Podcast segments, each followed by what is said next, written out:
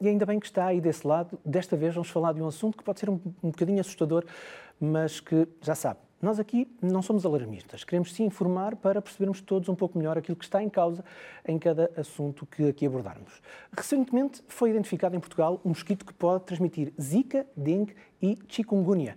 O alerta, no nosso país, especificamente, surgiu pouco depois de a Organização Mundial de Saúde ter avisado que, no verão, o continente europeu corre o risco de ter surtos de dengue e de Zika, doenças que normalmente estão associadas a países tropicais. O que é que está a acontecer? O que é que pode acontecer? E por que é que estamos a falar daquilo que pode acontecer por cá se Portugal e a Europa não estão nos trópicos? Tudo isto é o que vamos tentar entender com a ajuda de Carla Souza, da Unidade de Parasitologia do Instituto de Higiene de Medicina Tropical, de Jorge Seixas, também do Instituto de Higiene e Medicina Tropical, e ainda de Maria João Alves, do Instituto Nacional Dr. Ricardo Jorge e coordenadora da Revive, a rede de vigilância de vetores, e é precisamente por si, Maria João Alves, que começo. Vetores aqui não são os vetores que normalmente estamos habituados eh, a conhecer da matemática, pois não? Não, não são, não tem nada a ver com matemática, mas gostaria em primeiro lugar de agradecer uh, o convite que foi endereçado ao Instituto Ricardo Jorge. Uh, vetores são uh, artrópodes, uh, insetos ou, ou, mosquitos ou carraças, por exemplo, que são artrópodes que infelizmente precisam de fazer uma refeição de sangue e durante essa refeição de sangue podem transmitir uh, micro-organismos como vírus uh, e outros parasitas entre dois hospedeiros diferentes. Portanto, podem se infectar e depois, noutra refeição, transmitir a outro hospedeiro. Portanto, esses é que são os vetores que não têm nada a ver com a matemática. E, e estes mosquitos de que estávamos a falar logo no início do programa, que mosquito é este? Uh, o mosquito que, que, foi identificado em 2017 uh, no Norte, em 2018 no Algarve e em 2022 uh, no Alentejo, é o mosquito invasor, é o Aedes albopictus é um mosquito que, que, nós já estávamos à espera de encontrar, portanto, ele está, está na, na lista das 100 espécies mais invasivas do mundo uh, e já tinha sido identificado na Europa no fim do século, nos anos 70, uh, e tem vindo a ocupar toda a Europa. Em Portugal chegou, finalmente, já desde 2004 que estava em Espanha, Uh, e é um mosquito que tem capacidade de transmitir os, uh, os três vírus que referiu, o dengue, o zika, o chikungunya. Não é o vetor primário desses vírus, é um vetor secundário.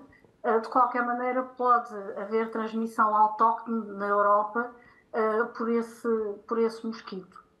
Não é fácil e em Portugal provavelmente ainda estamos há algum tempo disso irá acontecer. No entanto, obviamente que o risco agora não é zero, já cá temos o, o mosquito podemos voltar, uh, podemos ter casos autóctonos de dengue, de zika, de chikungunya, uh, já houve na Europa, em França, em Itália, mas não é logo no início assim que o vírus, que o mosquito é, é identificado. É preciso arranjar, essa, é preciso haver abundância do mosquito, é preciso que cheguem pessoas infectadas de zonas endémicas e que chegue na altura certa quando o mosquito está ativo e aí, se o ambiente for propício, é que pode haver casos autóctonos. Muito bem, já voltamos a falar e agora vamos então para o campo da entomologia, que uh, temos aqui uma uh, bióloga uh, especialista, a Carla Alexandra Souza. então, vamos conhecer melhor este mosquito tigre asiático, cujo nome latim eu não me atrevo a dizer. quais são as características e depois, quais são as consequências dessas características deste mosquito? Olá, obrigada pelo convite. Uh, realmente, uh, tal como a minha colega do uh, Instituto Ricardo Jorge referenciou, desde 2017 que nós temos a presença, a presença desse mosquito, cujo nome latim é Aedes albopictus. Obrigado. Também conhecido pelo mosquito tigre asiático. Um, e uh, digamos que eu acho que a principal característica deste mosquito é que explora muito bem o ambiente alterado pelos humanos, o ambiente humanizado. Portanto, ele explora uh, todo, tudo aquilo que nós alteramos no ambiente, ele consegue criar uh, as suas formas imaturas nas jarras ou pequenos contentores que nós temos à volta da, da nossa casa. Uh, ele adora uh, alimentar-se em nós, para fazer a dita refeição sanguínea, que só as fêmeas de mosquito é que fazem, os machos não precisam de fazer essa refeição sanguínea. E ao efetuar a refeição sanguínea, obviamente, se uma pessoa está infectada com um, um vírus, um parasita, pode, se o mosquito tiver essa competência, pode-se o próprio mosquito se infectar e depois transmitir essa infecção numa próxima refeição. Portanto, ao alimentar-se de novo num outro humano, pode estar então a passar. Exatamente. Ah, eu li uma declaração de Filomeno Fortes, diretor do Instituto, do vosso Instituto, do Instituto de Higiene e Medicina Tropical, ah, que dizia qualquer coisa como basta entrar em contato com a água para um mosquito eclodir e este mosquito tem a característica, infecta-se uma vez e é para toda a vida. A probabilidade de Portugal ter ovos infectados é bastante grande. Ah, é mesmo assim, Jorge Seixas? Muito obrigado pelo convite, uh, em nome do Instituto e da unidade clínica onde eu trabalho. Um, as minhas colegas já descreveram o vetor e as características do vetor, e aqui temos que ter em conta o fator humano. O humano é realmente uma boa presa para estes vetores, gostam do sangue humano, mas depois há um período de multiplicação do vírus no sangue e esse período, para todos estes arbovírus, é muito curto. Estamos uhum. a falar de cinco dias, máximo sete dias. Então, é preciso que o mosquito realmente pique o humano recentemente infectado para que depois se possa infectar. Certo. Isto deve assustar-nos ou não? Assustar talvez não seja a palavra mais adequada. Então? A reação de susto não é uma reação muito racional. mas eu diria que, usando também uma palavra talvez inadequada, eh, seria estúpido não estar preocupado. Ou seja, faz sentido sabermos mais sobre isto. Com certeza, com certeza. Temos que é explorar as evidências do passado, de disseminação do dengue para outras áreas uh, tropicais, subtropicais. Os Estados Unidos têm dengue há bastante tempo, por exemplo, não é? Um, o Sudeste Asiático tem dengue, dengue há muito tempo de vírus de chikungunya que se expandiu para fora da África recentemente, uh, na década de, de, de 2000, em 2010 e daí para frente, 14, 15, e expandiu-se de uma forma brutal. E, finalmente, Zika, que também é um fenómeno de expansão recente. Temos que aprender com essas experiências, temos que implementar sistemas de vigilância. Aqui em Portugal temos o Revive, uh, que já trabalha há muito tempo e que portanto foi capaz de identificar a, a introdução de Aedes albopictus em Portugal e temos que cuidar do fator humano então agora e detectar precocemente casos de dengue, chikungunya, zika, de maneira a fazer medidas de contenção, luta antivetorial, contenção, manuseio dos casos clínicos. É? Daqui a pouco vamos falar então dos vírus e das uh, consequências que os vírus nos trazem. Para já, uh, Maria João Alves, uh, volto à conversa consigo. Um, qual foi o papel desta rede Revive na identificação dos casos? esta rede Revive, Rede de Vigilância de Vetores, é uma rede foi constituída em 2008 uh, por instituições do Ministério da Saúde. Portanto, fazem parte, uh, para além do Instituto Nacional de Saúde, Dr. Ricardo Jorge, uh, as cinco administrações regionais de saúde de Portugal e a Direção-Geral da Saúde. Portanto, e nessa altura, um dos objetivos, e continua a estar um dos objetivos do Revive, era exatamente detectar atempadamente espécies exóticas barra invasoras que pudessem ser identificadas. Portanto, no fundo, o esquema de funcionamento é que temos as administrações regionais de saúde, através dos seus técnicos de saúde ambiental, e as equipas normalmente são cerca de 300 pessoas por ano, uh, de, todas, de todo o país, e essas equipas têm redes de armadilhas instaladas nas suas regiões, ou nos portos e aeroportos, porque também temos que responder ao Regulamento Sanitário Internacional, e, e, e, tem as zonas, por exemplo, no norte, onde foi identificado pela primeira vez, era uma zona que já estava identificada como uma possibilidade de entrada, porque estava associada a pneus e sabemos que o Aedes albopictus foi introduzido em todo o mundo através do comércio uh, de pneus. Uh, portanto, essa, os locais, até agora, os três locais onde foi identificado eram locais que já estavam a ser vigiados, portanto, já estávamos à espera que aparecesse e por isso podemos dizer com, com, quase certeza que foi, naquela, foi a primeira vez que foram identificados. Portanto, no fundo, há um trabalho gigantesco de, de, das administrações regionais de saúde, dos técnicos de saúde ambiental, no âmbito do protocolo, que fazem essas colheitas. Depois, os mosquitos são enviados aqui para o Instituto Ricardo Jorge, onde fazemos a identificação e fazemos a divulgação e a, o, o, a divulgação dos resultados para a, a Direção-Geral da Saúde, em primeiro lugar, e para depois as Administrações Regionais de Saúde, e até no site do INSA com o relatório anual. Uh, há pouco disse-me que já era hum, esperado que fosse uh, visto em Portugal, fosse detectado em Portugal este mosquito tigre asiático. Onde é que foi detectado em concreto? Foi detectado em primeiro lugar em 2017, no âmbito do Revive, detectado em 2017 numa, num complexo industrial associado a pneus, no norte, uh, na Fiel. Uh, depois, em 2018, num complexo turístico no Algarve, associado ao Golfo. e depois, em 2022, num complexo hoteleiro também, uh, no Alentejo, em Mértola.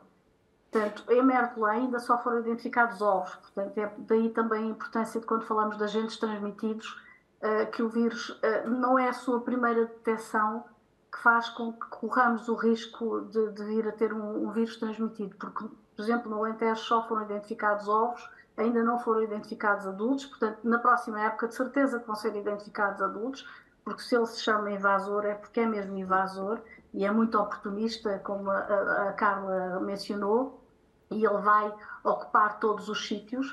Uh, por isso ele precisa de tempo e, e é nesse tempo, nessa adaptação, uh, na introdução e depois na dispersão que nós podemos atuar de alguma maneira com a vigilância, com a monitorização, com a prevenção e com atividades junto da, da população. Essas regiões, só nessas regiões é que deve haver preocupação ou é previsível uh, através do, do, trabalho da vossa rede, é, é previsível que esta presença seja mais alargada no futuro próximo? É previsível que seja mais alargada. Portanto, ele de certeza, e vimos isso no Algarve, a primeira vez que foi identificado foi em Lolé, mas agora já está até Tavira e Albufeira, Faro, uh, Olhão, portanto já se alargou até outras, outros conselhos. Portanto, ele vai chegar a outros locais. Uh, e, e de, mas temos estado, portanto, de acordo com a vigilância que está a ser feita em quase todo. É, o ano passado, por exemplo, no relatório anual, uh, identificámos 236 conselhos, portanto, em 236 conselhos, alguns tinham, de facto, Aedes albopictus no Algarve, sobretudo, uh, mas nos outros não. Portanto, calculamos como mosquito invasor que há, que é que ele vai ocupar outras regiões, provavelmente até mais perigosas, eh, como essas onde vão chegar os doentes virémicos que, que o Jorge Seixas já mencionou. Portanto, eh, os doentes virémicos que vão chegar de zonas endémicas, naqueles primeiros cinco dias, eh, podem correr o risco de ser picados, ou, ou, mosquito, ou nós é que corremos o risco do mosquito picar essas pessoas e depois transmitir. Aí, em maiores aglomerados populacionais, provavelmente isso pode acontecer. Jorge Seixas, hum, Maria João Alves uh, refere aqui que uh, estes casos vão chegar. Já chegaram? Relacionados com esta identificação do, do, do, do mosquito em algumas regiões portuguesas? Ou ainda não há casos em Portugal relacionados com, com esta presença?